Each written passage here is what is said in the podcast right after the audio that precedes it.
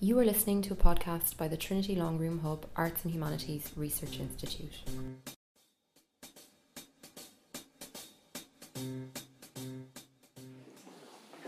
Okay, um, you're all very welcome to this week's Early Modern Research Seminar. Um, delighted to see some new and different faces, which I think reflects today's topic, which straddles disciplines, time, and space.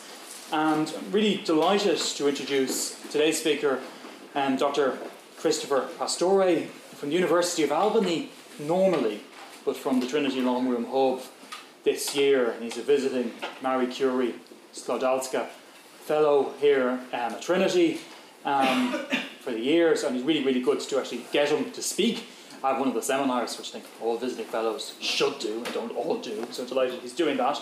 And he's um, well, he's here. He's associated with Trinity's manuscript book and print culture's theme, but his interests range quite widely, pointing into environmental history as well. Christopher um, describes himself, I think narrowly almost, as a social and cultural historian of early America and the Atlantic world.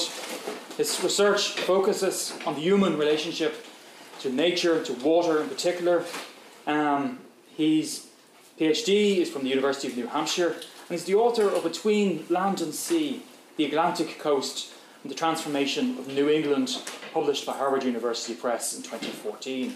And during his time here at Trinity, his project has been focusing on examining the science of the sea and specifically how knowledge of marine animals, plants, and the environment was constructed and disseminated, both around the early modern Atlantic periphery and among the metropolitan centres of Europe.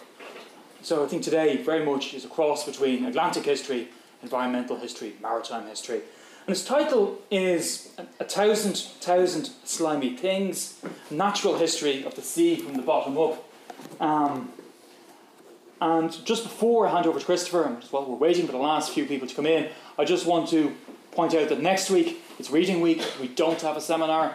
The early modern seminar will return the following week on the 11th of March, which apparently is in two weeks' time, which seems unlikely, um, when our speaker will be Professor Karen Harvey from the University of Birmingham, who will be talking rather differently, I think, about epochs of embodiment, 18th century body politics and the material body.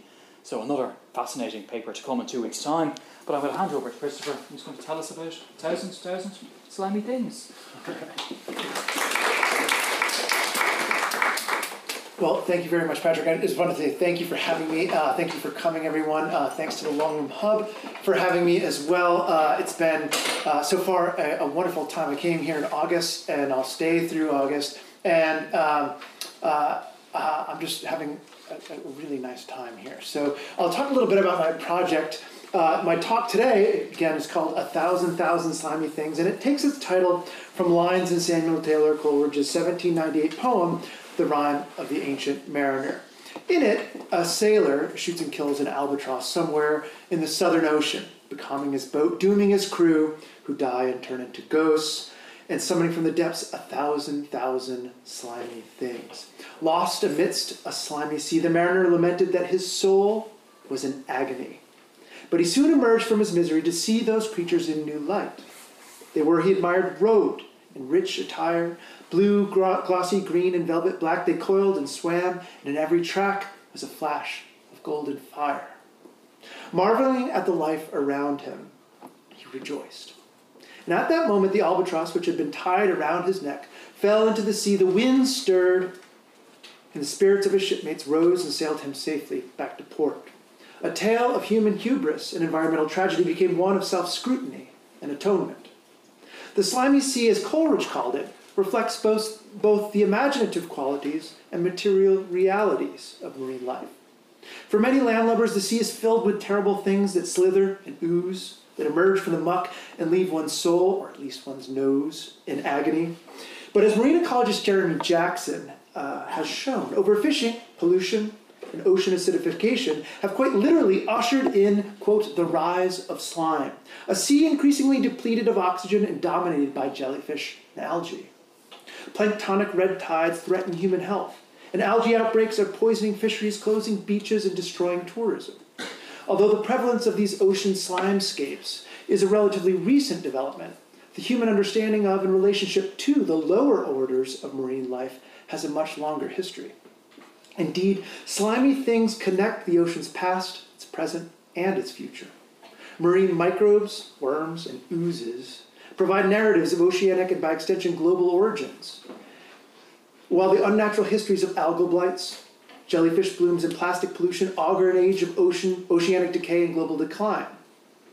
As a transitional element between liquid and solid, one that accompanies birth and follows death, slime, opined philosopher Timothy Morton, is the sacred taboo substance of life itself.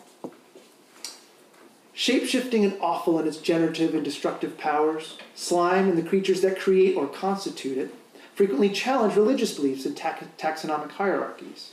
As both metaphors and material substances, slimes appeared along the edges of geographic knowledge, among the frontiers of technology, and near the limits of accepted norms about who should conduct science and where and how it should be conducted. In some, a closer look at the sea's slimy things sheds light on how we have understood and attributed value not only to the ocean, but also to nature more broadly. Today, I'll talk about how the swirling currents of science and art, of sensory experience and the human imagination shape the contours of Atlantic expansion. My hope is that by following the circulation of slimy things, um, it will provide a few payoffs. Close focus on the movement of plants and animals tends to blur imperial boundaries, erode nation based narratives, and challenge these, challenges the assumption that European technology or courage charted the principal pathways of oceanic connectivity. Tied to the rhythms of Atlantic ecologies, yet subject to the pressures of imperial economies, marine plants and animals forged important continuities between Old World and New, between the deep sea and continental interiors, between, between tropical, temperate, and boreal ocean biomes. Writing the history of Atlantic expansion from the bottom up, moreover, reveals new actors in the process of natural knowledge production, including, among others, Native American boatmen, African wreck divers, and even pirates. And some slimy things in the sea reflect not only anxieties, but also the many possibilities that came to shape the age of exploration.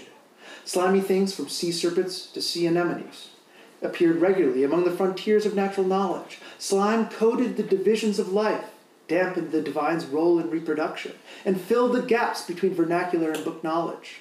Slime, in other words, was certainly a material substance, but was also a product of perception, an imaginary made viscous by doubt and confusion at times, and diluted by corroboration at others. So I'm going to tell you some stories that touch upon some of the ideas I've been playing with. Not everything is actually slimy per se, uh, but I've tried to pick some examples that show how slime, like windrows of seaweed, often coalesced among the edges of early modern natural knowledge. Both the seasoned sailor and committed scholar Christopher Columbus compiled oceanic information by corroborating hard won experience with stories and printed accounts of exploration and world geography. According to Columbus's son Ferdinand, who sailed with and later wrote a biography of his father, Columbus, who had a hunch that one could sail west from Europe to Asia, had interviewed numerous sailors who had ventured great distances onto the western seas. One pilot, one Portuguese pilot told Columbus that at sea he had found a piece of carved wood drifting before a persistent wind. Columbus's brother-in-law, Pedro Correa, had discovered several large canes that had been driven by the wind toward Europe, European shores from, quote, some neighboring islands or perhaps from India. Pine trunks, the people of the Azores attested, were sometimes washed upon their shores after the wind had blown from a long time from the west. In one instance, they had discovered several quote, canoe, covered, canoe, uh, covered boats or canoes, as well as the bodies of two men with broad faces and difference in appearance from Christians. What ocean currents, Columbus believed, hinted that something existed somewhere beyond the horizon. These accounts seem to confirm speculations penned by classical and medieval scholars that Columbus had carefully collected. Pliny, for instance, had asserted that wood washed from distant shores formed island like rafts at sea. Seneca had claimed that in India, strange floating stones sometimes uh, formed drifting islands. Columbus also looked to St. Brendan, who had noted that there were islands beyond Cape Verde and the Azores. He referenced charts, charts that showed the island of Antilia, which the Portuguese surmised could have been the fabled island of the seven cities. By corroborating his notes with published works, Columbus became a seminal figure in the production of oceanic knowledge during the age of exploration. Naturally, he was selective about his sources, placing far greater emphasis on those that supported his goal of finding a westward route to Asia. His son and biographer then curated Columbus's notes further in an effort to secure crown, a crown pension for his family. But a closer look at Columbus's methods and observations nevertheless reveals the possibilities and limits of oceanic knowledge production and circulation during the early modern period. Realities mingled with mythologies. Textual sources conversed with local lore and observation. And all of it was poured through the filters of memory and time. Indeed, whether they were real or not, those harbingers from afar driftwood, sodden canoes, outlandish corpses when cast upon the shore and slickened by seaweed, placed on display the many mysteries of the sea. Between roughly 1450 and 1750, European knowledge of oceanic navigation, geography, and natural history expanded dramatically. After 1439, Gutenberg's printing press promoted the efforts of compilers, including Columbus and his contemporaries, and led to the publication of maps, chronicles of exploration, treatises on marine technology and practice, and later colonial promotional materials on, at an unprecedented scale. As Michel Foucault posited, a careful reading of Renaissance literature revealed that uh, what he believed was an abrupt epistemological shift on which mythologies gave way to more empirical ways of knowing. Dorinda Outram has criticized Foucault's assumption that these structural changes were universal, pointing out that natural history production was very different in the Anglo-Irish and Anglo-American context, whereby natural historians aimed, quote, aimed to give a unified account of human and natural activities within a particular region. Knowledge production, in other words, varied widely from place to place. It also drew from the past at the same time and marked a break from it. As Brian Ogilvie has shown, Renaissance naturalists often corroborated their observations with accounts from classical antiquity, thereby melding humanism, empiricism, and theology. In turn, they created new cultures and economies of natural philosophy, and ultimately what they call the new science of describing, or what Ogilvie called the new science of describing. Scholars of the Enlightenment agreed that the evolution of science was mutually constitutive with religion, the shift toward science marked no clean break with the past. Rather, as oceanic uh, literature scholar, scholar Steve Mentz has argued, old ideas gave way to new ones in an uneven process of, quote, wet fragmentation. Perhaps for our purposes tonight, we might liken these transformations in natural knowledge to slimy agitation, a process by which old ideas, subject to changes in wind strength and direction, were in time whipped into waves and blown into foam. Along the boundaries of oceanic knowledge, apocryphal tales of marine creatures filled a slimy sea. Sea serpents and other inexplicable creatures often lurked along the edges of the unknown. The farther one sailed from the metropole, the more frequently these creatures appeared. In 1535, for example, Gonzalo de Oviedo uh, described Hispaniola as a land filled with lizards, dragons, and diverse other kinds of serpents. Four years later, Olaus Magnus filled the edges of his Carta Marina with numerous fantastical beasts. But for others, those creatures were much more than artistic flights of fancy. In 1638, John Josselyn recounted the story of a sea serpent at Cape Ann, Massachusetts, that lay coiled up like a cable on a rock by the sea. When two Indians and an Englishman passed by in a boat, the Englishman motioned to shoot it, but the Indians warned him that if he did, if he did not kill it outright, all of their lives would be imperiled. Serpents swirled near the waters of Iceland into the 18th century, and even made a late appearance off the coast of Gloucester, Massachusetts in the 19th century. Similarly, similarly, mermaids and mermen also lurked along the limits of oceanic knowledge. Columbus had claimed in January of 1493 near Hispaniola he had seen three mermaids. A little more than a century later, Josselyn recounted uh, the story of Fowler Michael Mitton, who, while hunting from his canoe among the islands of Casco Bay in Maine encountered with a triton or merman. When, however, the merman placed a hand upon the edges of the canoe, Mitton summarily chopped it off with a hatchet, leaving the creature to sink beneath the surface, dyeing the water with his purple blood. A Dutch translation of Nicholas Denny's, uh, Denis's account of Nova Scotia described a crew of French fishermen who in 1656 witnessed a peculiar commotion that was not caused by anything which had uh, the form of a known fish. Noticing that the monster was basking in the sun, the fishermen approached quietly, one dropping a rope over the head of the merman, for it was in fact a merman. Alarmed by the rope, the creature shot down through the loop and away through the water. The merman, merman soon reappeared a short ways away, close enough that the fishermen could see that its fingers were, quote, firmly bound to each other with membranes, just as those of swan's feet or geese feet. The merman brushed out of his eyes his mossy hair, which they attested seemed to be covered over the whole body, as if it had been, uh, as, as if it were seen above water. Realizing that the fisherman had designs on him, the merman disappeared beneath the waves. Similarly, writing in 1620, Richard Whitbourne avowed that a decade earlier he'd seen a merman off the coast of Newfoundland.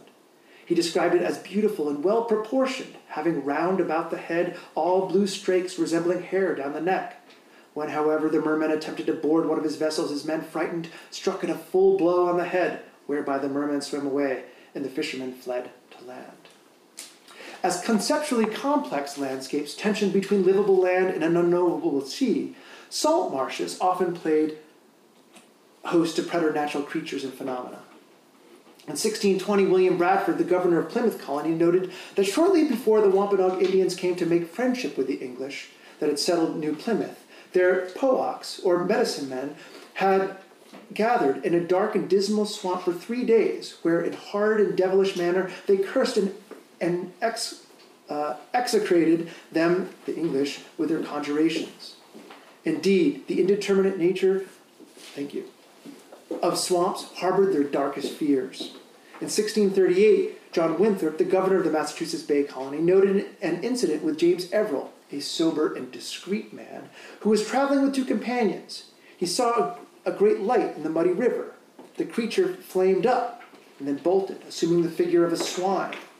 Winthrop reported that it ran swift as an arrow towards Charlton, Charleston, and so up and down about two or three hours. Taking to their lighter, Everell chased the beast through the tidal creeks. But when it was over, they found themselves carried quickly back against the tide to the place where they had come from. In Winthrop's account, the ambiguous nature of the littoral served as a staging ground for a battle between good and evil. That the creature traversed the marshland swiftly, something neither man nor animal could do across salt pans and sphagnum, was surely a sign of its otherworldly nature. The swine like devil, thwarting pursuit, commanded the flow of water through a confusing maze of tidal channels, causing even a sober and discreet boatman to become lost, confused, or simply exhausted by rowing against, against a swift current. Winthrop's demon suggests that this liminal space where land and sea converge was for some, for some disorienting, a materially and imaginatively muddy transition zone between the familiar and the unknown. A similar marsh devil haunted John Milton's mind later that century.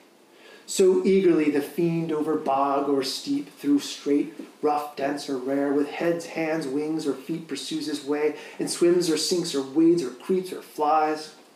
Like the demon described by Winthrop, Milton's devil, assuming animal form, or at least employing the chimerical beast's abilities to swim, wade, creep, and fly, slipped through an impenetrable bog with little effort. The, this amphibious devil one endowed with the means of locomotion for land and sea prowled the intertidal, a space that had not yet been bounded by the scope of human understanding. If mud and muck in the marshes could generate otherworldly creatures, so too could swirling currents and isolated islands. So mysterious were the rips that roiled the mouth of Saint, the St. John River at the head of the Bay of Fundy that Indians imagined a supernatural presence in the whirlpools that formed with each change of the tide trapped within a great hollow in the rivers that stretched between three and four hundred feet across. A large uprooted tree bobbed at times above the surface, and others sank below it. Nicholas Denis, who traveled through the area in the mid 17th century, explained that the Indians rendered it homage by tacking beaver skins to it with arrowheads. When, on occasion, their manitou, the tree, did not appear, they, the Indians, took it for a bad omen as a result, they were so generous with their tribute that the poor Manitou has his head so covered with the arrowheads that one could scarcely stick a pin in therein. If the enigmatic eddy had commanded reverence among the indigenous people, the French remained incredulous. But even they were puzzled when, after attaching ropes to the tree, ten oarsmen, while rowing with the current, were never able to pull it out of the hollow. There were coastal spaces, moreover, into which Native Americans refused to venture. In Acadia's Lunenburg Bay, for instance, Nicholas Denis described an island which the Indians, on which the island's uh, Indians never landed. Through an interpreter, the Indians explained that if one were to set foot upon this island instantly, a fire would seize upon his privy parts, and they would burn up. If some of the stories coming from the New World emphasize extraordinary wonders, during the 16th and 17th century, currents and their ability to create long distance connections between islands became a subject of curiosity or more sort systematic investigation. Sea beans, drift seeds, or fava de Colon, Columbus beans, as they were known in the Azores, were some of the more mysterious things that washed up along shore. Probably the earliest accounts of sea beans came from 1570 and Matthias de Lobel's Adversaria Nova, the Anglo Irish herbal or natural history of the time, that made reference to drifting seeds. Lobel noted that he had received a number of sea beans from ship captains who had sailed both to Africa and America. But he had also received specimens from Dame Catherine Killigrew of Cornwall, who explained that over the years she had found numerous drift seeds washed up on the beach near her home. Some, quote, some were floating, wrote Lobel, others of them digged up from where they lie buried in the sand by the shore, as if they had been drifted from the New World by favoring southerly or westerly winds, as is the faith of the Cornish folk that dwell by the English Sea. Lobel's willingness to entertain the faith of the Cornish folk suggests that although the sea was still held many mysteries, local knowledge held an important role in unraveling them. Although Renaissance humanists had been perfecting the art of description, cataloging the things they saw, and importantly, traveling to collect specimens and stories since the early 15th century, they had largely given the oceans short shrift. It wasn't until the establishment of the Royal Society in 1660 that the sea received sustained institutional attention. In June of 1661, the Society advanced a set of instructions to Edward Montagu, the Earl of Sandwich, proposing six topics to investigate during his upcoming naval voyage to the Mediterranean. In it, they urged him to observe the ocean's depth, salinity, water pressure, bioluminescence, and most notably, the tides and currents. This concern with ocean circulation put the sea bean mystery front and center. In 1675, Sir George Mackenzie noted in the Royal Society's Philosophical Transactions that Molucca beans had been washed ashore on Scotland's Western Islands, where he noted they are found fast to the stalks, which the common people supposed to be sea tangles, and laughed at me when I said they were land beans. To confirm his suspicions, Mackenzie wrote to the Earl of Seaforth, who explained that he had frequently found sea beans along the shore of the Isle of Lewis in the Northern Hebrides. So common were they that locals used the bean husk for snuff boxes. The Earl also explained that he had found a cabbage tree on the shore.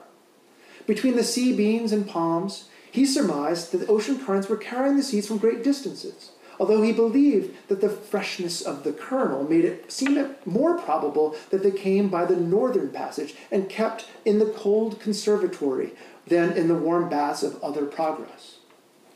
If Mackenzie and the Earl of Seaforth agreed that the beans were terrestrial plants drifting among ocean currents, the local islanders, unlike those in Cornwall, scoffed at the idea, imagining them to be fruits of the sea. In some, in some cases, even more learned observers agreed.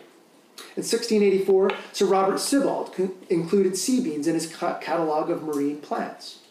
Sibbald's ideas seem to confirm the growing number of reports of strange submarine gardens. From wreck divers, who are most often African, the Irish born naturalist uh, and philosopher Robert Boyle received des- uh, descriptions of trees and fruits growing at the bottom of the sea. Boyle was told that upon descending to recover thence some shipwrecked goods, the divers discovered a sort of fruit that was of a slimy, soft consistence, about the bigness of an apple. Upon reaching the surface, however, that fruit summarily withered. Other divers reports other divers reported that under the sea there grew a pretty store of certain sorts of trees bearing leaves, almost like those of laurel, but of what virtue or other use he had no curiosity, to inquire. Yet another diver explained that off the coast of Mozambique there was a store of trees that bear a certain fruit which he described to be very like that of the American, of, of which the Americans are, are wont to call a caillou or the cashew. Although Boyle's reports seemed apocryphal, they nevertheless suggest that he and the Royal Society were keen to know what was in the ocean. In his willingness to take seriously far flung accounts from African divers, the growing science of the sea was both literally and figuratively an exercise in oceanic inquiry from the bottom up. Perhaps because of their great mobility or taxonomic ambiguity, sea beans often had supernatural qualities. Sir John Morrison, writing about the Hebrides sometime between 1678 and 1688, explained that the sea casteth upon the shore sometimes a sort of nut growing upon tangles, round and flat, sad brown and black colored, of the breadth of a dollar, some more or less. Morrison explained that the kernel of the bean was an effective remedy for the bloody flux. He also explained that women wore them for ornament, sometimes decorating them in silver, brass, or tin according to their abilities. The bean also had the virtue to make women fortunate in cattle. One smaller white colored bean, known as the St. St. Marie's nut, uh, the St. Mary's nut, had the virtue to preserve women in childbearing. Similar mythologies washed ashore in Iceland, where the broth of boiled sea beans was said to ease the pains of childbirth. And in Norway, where drinking beer from a sea bean shell was said to aid in the delivery of afterbirth. In Donegal, tradition holds that drinking the liquid from a sea bean would help a barren couple conceive. In Connemara, uh, folk, folk tales explain that sea beans were kept, uh, they kept the fairies at bay. But mostly, drift beans were simply sources of good fortune. In Dingle, for example, girls wore them around their necks for luck. In all cases, the sea bean was imbued with something otherworldly. It defied the boundaries of land and sea, of tropical and temperate climates, and even of materiality. Was it a vegetable, or a mineral, a nut from a tree, a stone from the sea? And it held the preternatural powers of spontaneous generation, of breathing life into barrenness and facilitating passage into the world. It was the Irish born naturalist Sir Hans Sloane who finally began to unravel the mysteries of the sea bean. Sir George Garden of Aberdeen had sent Sloane a selection of drift seeds. Sloane, who having spent a year and a half in Jamaica, when, where he penned his detailed natural history of the islands, identified three of the beans in 1695 article in the Royal Society's Philosophical Transactions. One bean that had been found on the coast of Kerry was known as the cocoon in Jamaica. Two others had been cast upon the shore of Scotland were known as the ash-colored knicker and the horse-eyed bean, on which Sloane bestowed the self-reverential taxonomic name Mucuna sloane.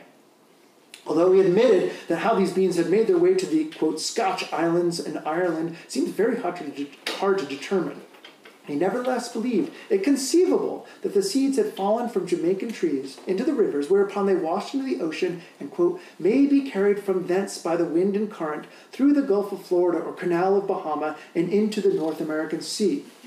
How they should come to rest in their voyage, I cannot tell. He conceded, but he surmised that since ships typically returned to Europe by sailing north into the westerly wind, that the beans would follow a similar route. As evidence that this could be possible, he cited Ferdinand Columbus's accounts of driftwood canoes and bodies. The sea, he believed, created dramatic, even improbable connections. But his first-hand observation, corroborated with written records, seemed to confirm deeply connect, a deeply connected Atlantic world, one in which the motion of the ocean minimized the distances and differences between the West Indies and Ireland and Britain. But when the ocean lost the dynamic qualities that channeled experiential knowledge, slime developed. During the 1670s, Boyle, on behalf of the Royal Society, advanced several tracts intent on understanding the ocean's inner workings.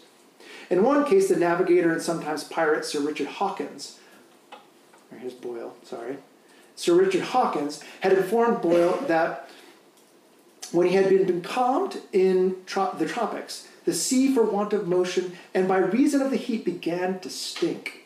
Stagnant water, Hawkins concluded, was particularly noisome. For he explained that were it not for the moving the sea by the forces of the wind, tides, and currents, it would corrupt all the world. In another story related to Boyle, Hawkins explained that around 1590, while sailing with a fleet near the Azores, he had spent the better part of six months becalmed. The sea, he reported, became so replenished with several sorts of jellies and forms of serpents, adders, and snakes as seemed wonderful. Some green, some black, some yellow, some white, some diverse colors, and many of them had life. And some were a yard and a half or two yards long, which I had not seen. I could, hard, I could have hardly believed.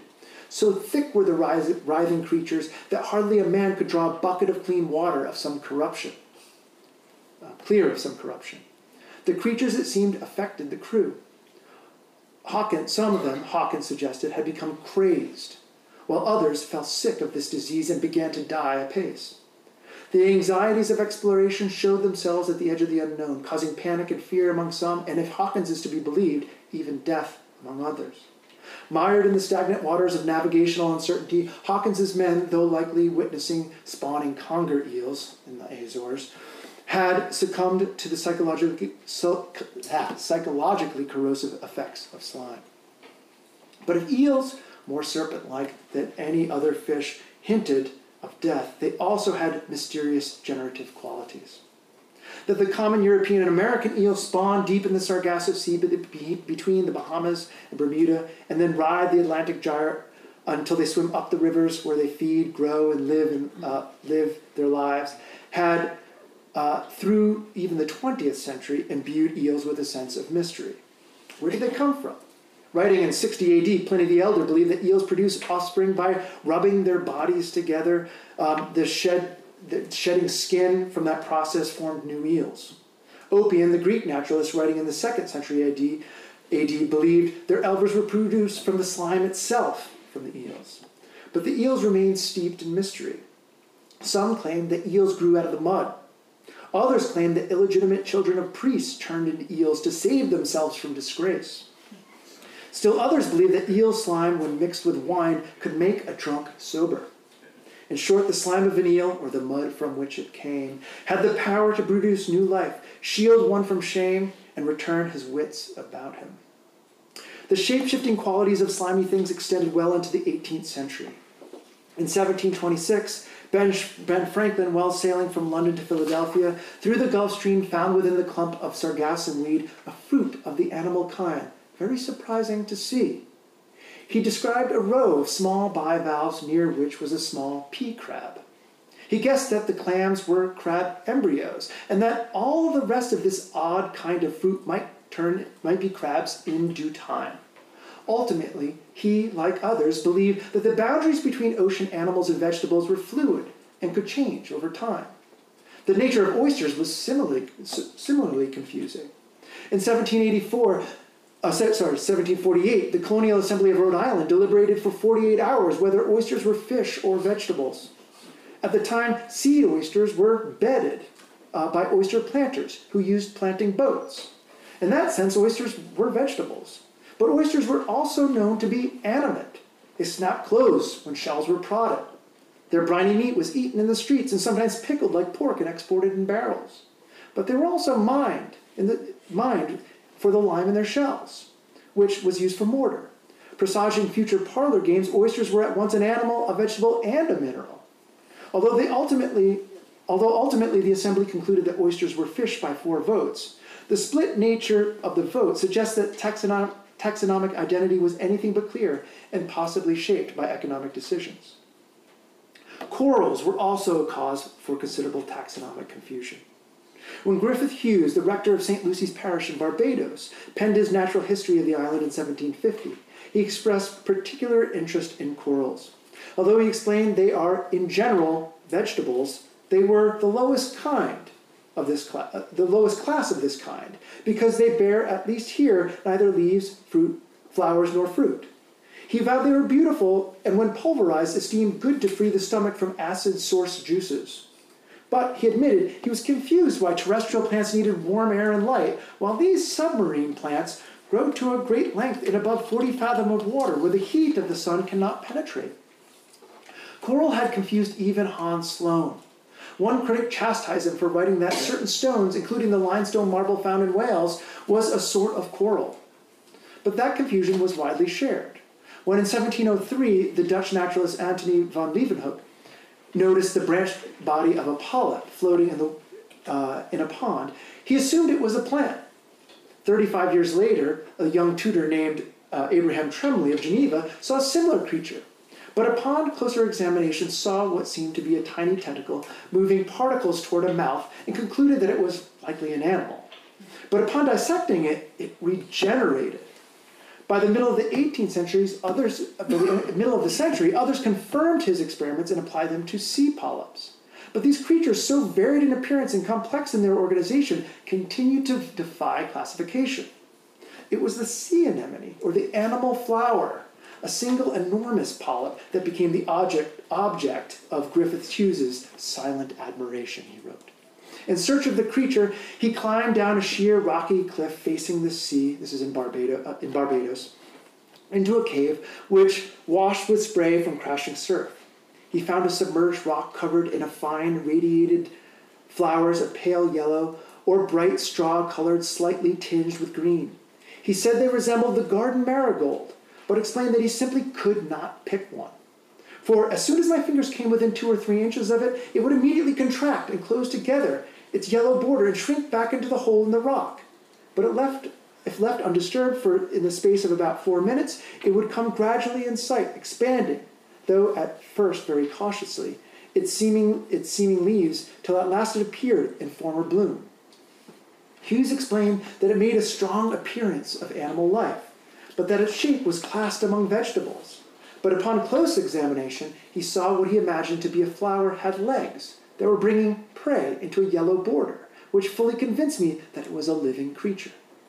Yet he couldn't understand how its, its, its uh, exceedingly delicate nervous system worked. It was, he avowed, inexplicable.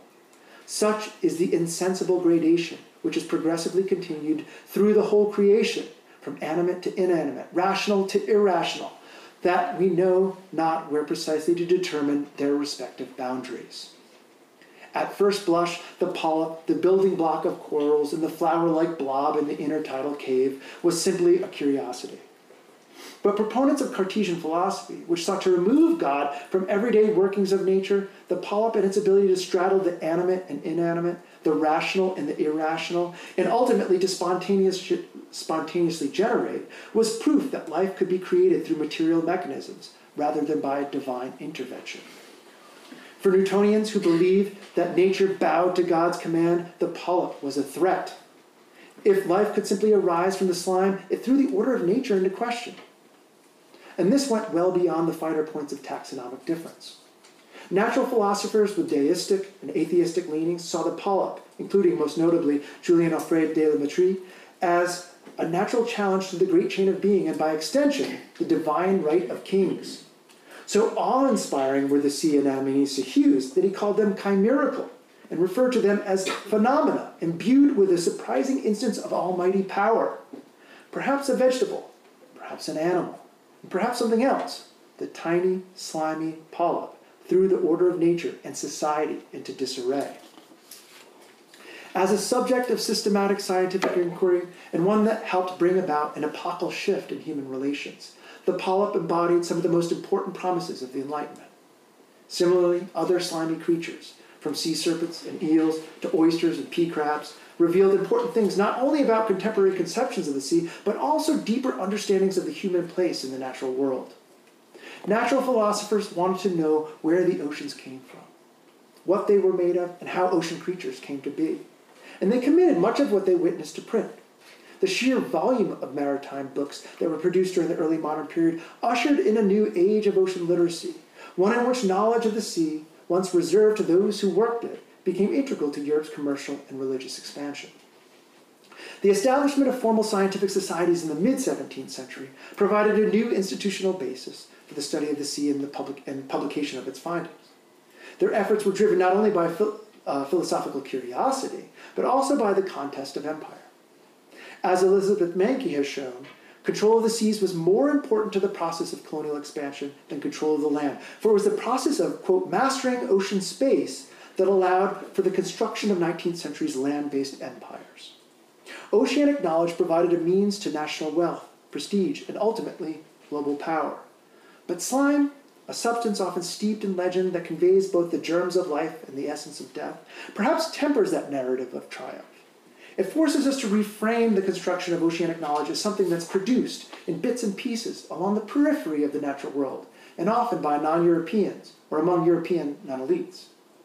As Coleridge suggested at the end of the 18th century, slime often appears just beyond the limits of human understanding where alarm or downright fear awakens a sense of moral purpose and provides, as it did for the ancient mariner, a means of spiritual and material deliverance. Coleridge captured this tension between apprehension and opportunity in an age of political revolution, economic transformation, and romantic awakening. So perhaps it is time to take a closer look at the people whose curiosity drew them into the slime more recently as well. And perhaps we can learn something from their fears and assurances. After all, half the animal phyla on Earth today consist of tiny, slimy meiofauna that squirm between the grains of sand. Marine plants and algae produce 50% of the Earth's oxygen. And benthic oozes provide a veritable library of the Earth's climatic history. In other words, slimy things are essential to the Earth's natural processes and our understanding of them. Scientists have posited that roughly posited roughly 517 million, million years ago, burrowing marine worms may have helped establish the global geochemical cycles that made life on Earth sustainable. As we contemplate an ocean filled with jellyfish and algae, perhaps among, uh, among them we can find that flash of golden fire that could play a role in shaping the Earth's future as well. Thank you.